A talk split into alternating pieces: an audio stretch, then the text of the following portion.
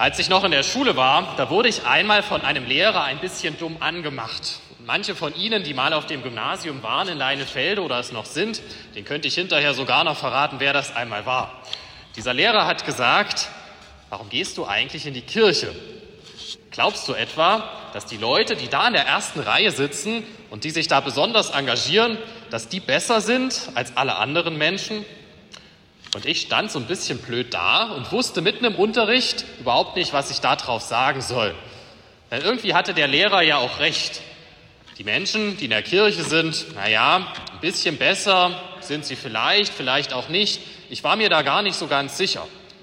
Und eigentlich war ich mir auch gar nicht sicher, ob man wirklich als Christ anders sein sollte. Denn wir wollen ja ganz normale Menschen sein.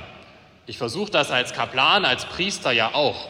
Es wäre doch schlimm, wenn man schon auf der Straße von weit weg sieht, der da, der sieht echt komisch aus, der ist bestimmt katholisch. Das sieht man schon von weit weg.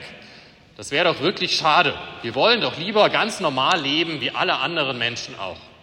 Und trotzdem, ich habe mich vor diesem Lehrer ein bisschen geschämt. Er hatte ja irgendwie auch ein Stück weit recht. Im heutigen Evangelium, in dem, was ich gerade vorgelesen habe, da fühle ich mich genauso ertappt wie damals von diesem Lehrer. Da werden Sachen gefordert, die kann ich einfach nicht einhalten. Vielleicht ging es Ihnen ja genauso. Da soll man die andere Wange hinhalten, wenn man geschlagen wird. Also ganz ehrlich, ich bin doch kein Masochist, der jetzt Schmerzen gerne hätte. Und dann soll man seine Feinde lieben. Ich bin doch auch nicht schizophren. Also entweder ich mag jemanden, dann bin ich nett zu dem, oder es ist mein Feind. Dann kann ich den aber auch nicht lieb haben. Und dann soll man auch noch alles abgeben, was man hat, an Geld, an Eigentum. Also ganz ehrlich, mein Vater hat das ja damals schon gesagt, da würde ich ganz schön alt aussehen. Dann wäre nichts mehr da, könnte man sich nichts mehr gönnen. Und am Ende hätten die das Problem, die alles abgegeben haben und sich genau nach dem gerichtet haben, was Jesus da wollte. Also ich fühle mich da ziemlich ertappt und weiß nicht so recht, wie man dieses Evangelium überhaupt umsetzen kann. Ich fühle mich dann wie ein schlechter Christ. Nicht nur ich fühle mich so, nicht nur bestimmt auch einige von Ihnen, sondern eigentlich könnte sich die ganze Kirche so fühlen. Im Moment wird die katholische Kirche, das Christentum allgemein, ja wirklich nicht mit den Sachen in Verbindung gebracht, die Jesus da von uns fordert. Da ist ein lügender Ex-Papst. Da ist eine Kirche, die Leute wegen ihrer sexuellen Orientierung auf die Straße setzt und sie kündigt. Da kann schon mal der Eindruck entstehen, als würde die Kirche sowieso alles verbieten, was Spaß macht. Überhaupt nicht christlich sein. Einfach nur schwierige Momente ertragen. Und dann entsteht dieser Satz, alles, was Spaß macht, ist entweder Sünde oder es macht dick. Ist doch so. Würde man wirklich genau auf das hören, was da gesagt wird von unserer Kirche, dann dürfte man doch überhaupt nichts mehr. Dann hat man doch wirklich nur den Eindruck, als würde sie schwierige Sachen verkünden, die man sowieso nicht einhalten kann. Also ich bin ein schlechter Christ, die Kirche ist eine schlechte Christin. Aber warum ist das eigentlich so? Warum hat man den Eindruck, dass dieses Evangelium einen ertappt?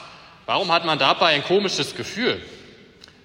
Ich glaube, es ist deshalb, weil wir von Dingen reden und predigen, die wir überhaupt nicht einhalten können. Wie kann man das reparieren? Wie kann man glaubwürdiger werden als einzelner Christ, aber auch als ganze Kirche? Und ich glaube, wir können da ziemlich viel von anderen Menschengruppen, von anderen Gesellschaften, Kulturen, auch von unserem Staat hier in Deutschland lernen. Denn diesen anderen Menschengruppen, denen geht es ja oft genauso. Die reden von etwas, die fordern etwas ein, was sie selbst niemals einhalten können. Dazu zwei Beispiele. Erstes Beispiel. In der Pandemie gab es und gibt es Kontaktbeschränkungen. Da durfte man sich und darf sich nur mit so und so vielen Leuten zusammentreffen. Aber wenn wir ehrlich sind, jeder von uns hat doch auch mal bei irgendeinem Geburtstag im Wohnzimmer gesessen, wo ein paar Personen mehr waren, als eigentlich erlaubt war. Der Staat hat Gesetze erlassen, von etwas geredet, was einfach nicht umgesetzt werden konnte. Niemand konnte kontrollieren, was in den Wohnzimmern zu Hause passiert. Und was hat der Staat, der Gesetzgeber gemacht? Er hat die Regeln ein wenig verändert. Zu den Kontaktbeschränkungen kamen Ausgangsbeschränkungen. Die konnte man schon ein bisschen besser kontrollieren. Was auf der Straße passiert, das kann eben auch kontrolliert werden. Also die Gesetze, die waren nicht umsetzbar, also hat man sie verändert. Das ist die erste Möglichkeit. Zweites Beispiel. Es gibt noch eine andere Art, damit umzugehen. In Keimerode darf man nur 30 fahren, auf der Hauptstraße. Wenn da nur niemals ein Blitzer stehen würde, dann würde wahrscheinlich niemand 30 fahren. Wenn nicht kontrolliert wird, was es für Regeln gibt, dann wird sich früher oder später auch niemand mehr daran halten. Also muss der Staat kontrollieren, Gesetze erlassen, die auch umgesetzt werden können, einen Blitzer aufstellen, sodass die Leute sich an das halten, wovon der Staat redet, was er einfordert, was er für Gesetze hat. Also entweder es werden Regeln und Gesetze geändert, weil sie nicht umsetzbar sind, so wie bei den Kontaktbeschränkungen, oder es müssen die Menschen dazu gebracht werden, dass sie sich an die Gesetze halten, durch Kontrollen, durch Blitzer und so weiter. Entweder die Regeln ändern oder die Menschen ändern. Vor diesen zwei Möglichkeiten stehen wir auch als einzelner Christ, als Christin und als ganze Kirche. Entweder wir verändern die katholischen Spielregeln, das Kirchenrecht, die Gesetze in der Kirche, oder wir schaffen es irgendwie, dass Leute sich wieder mehr an die Regeln halten. Und das ist der Richtungskampf, der gerade in unserer Kirche tobt. Da gibt es die Konservativen, die Traditionalisten auf der einen Seite, die sagen, wir müssen einfach nur wieder härter durchgreifen. Die Leute müssen sich an das halten, was in den Gesetzen, in den Regeln steht. Und auf der anderen Seite stehen die Fortschrittlichen, die Progressiven, die Liberalen in der Kirche und die sagen, das kann man niemals umsetzen.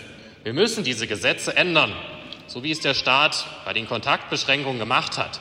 Gesetze erlassen, an die sich die Leute auch besser halten können. Das Kirchenrecht verändern oder die Menschen verändern, mehr Druck ausüben. Und beides hat das Ziel, dass wir als Christen und Christinnen, als Kirche wieder glaubwürdiger werden. Ich glaube, die Welt ist nicht so schwarz-weiß. Es gibt nicht nur dieses entweder oder, nicht nur dieses schwarz oder weiß.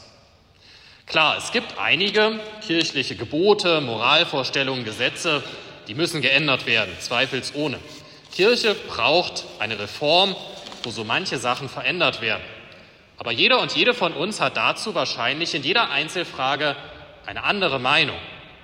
Mal ein paar Beispiele. Überlegen Sie mal, wie Sie dieses Problem lösen würden. Offiziell muss man, bevor man zur Kommunion geht, bei der Beichte gewesen sein. Nun dürfte ich dann wahrscheinlich hier kaum jemanden nachher zur Kommunion zulassen. Mich selber auch nicht diese Woche. Soll man dieses Gesetz ändern? Oder soll man die Leute dazu bringen, dass sie sich wieder daran halten, dass sie zur Beichte gehen? Oder anderes Beispiel. Bevor man heiratet, soll man nicht zusammen wohnen, nicht zusammen leben als junges Paar.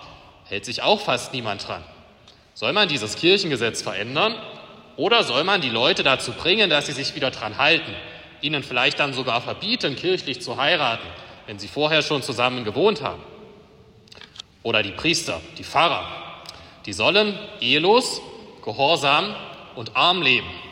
Nun, an die Ehelosigkeit hält sich vielleicht noch der ein oder andere, aber an die Armut, an den Gehorsam, also schauen Sie doch mal die Autos an, die die meisten Fahrer fahren. Was soll man da machen?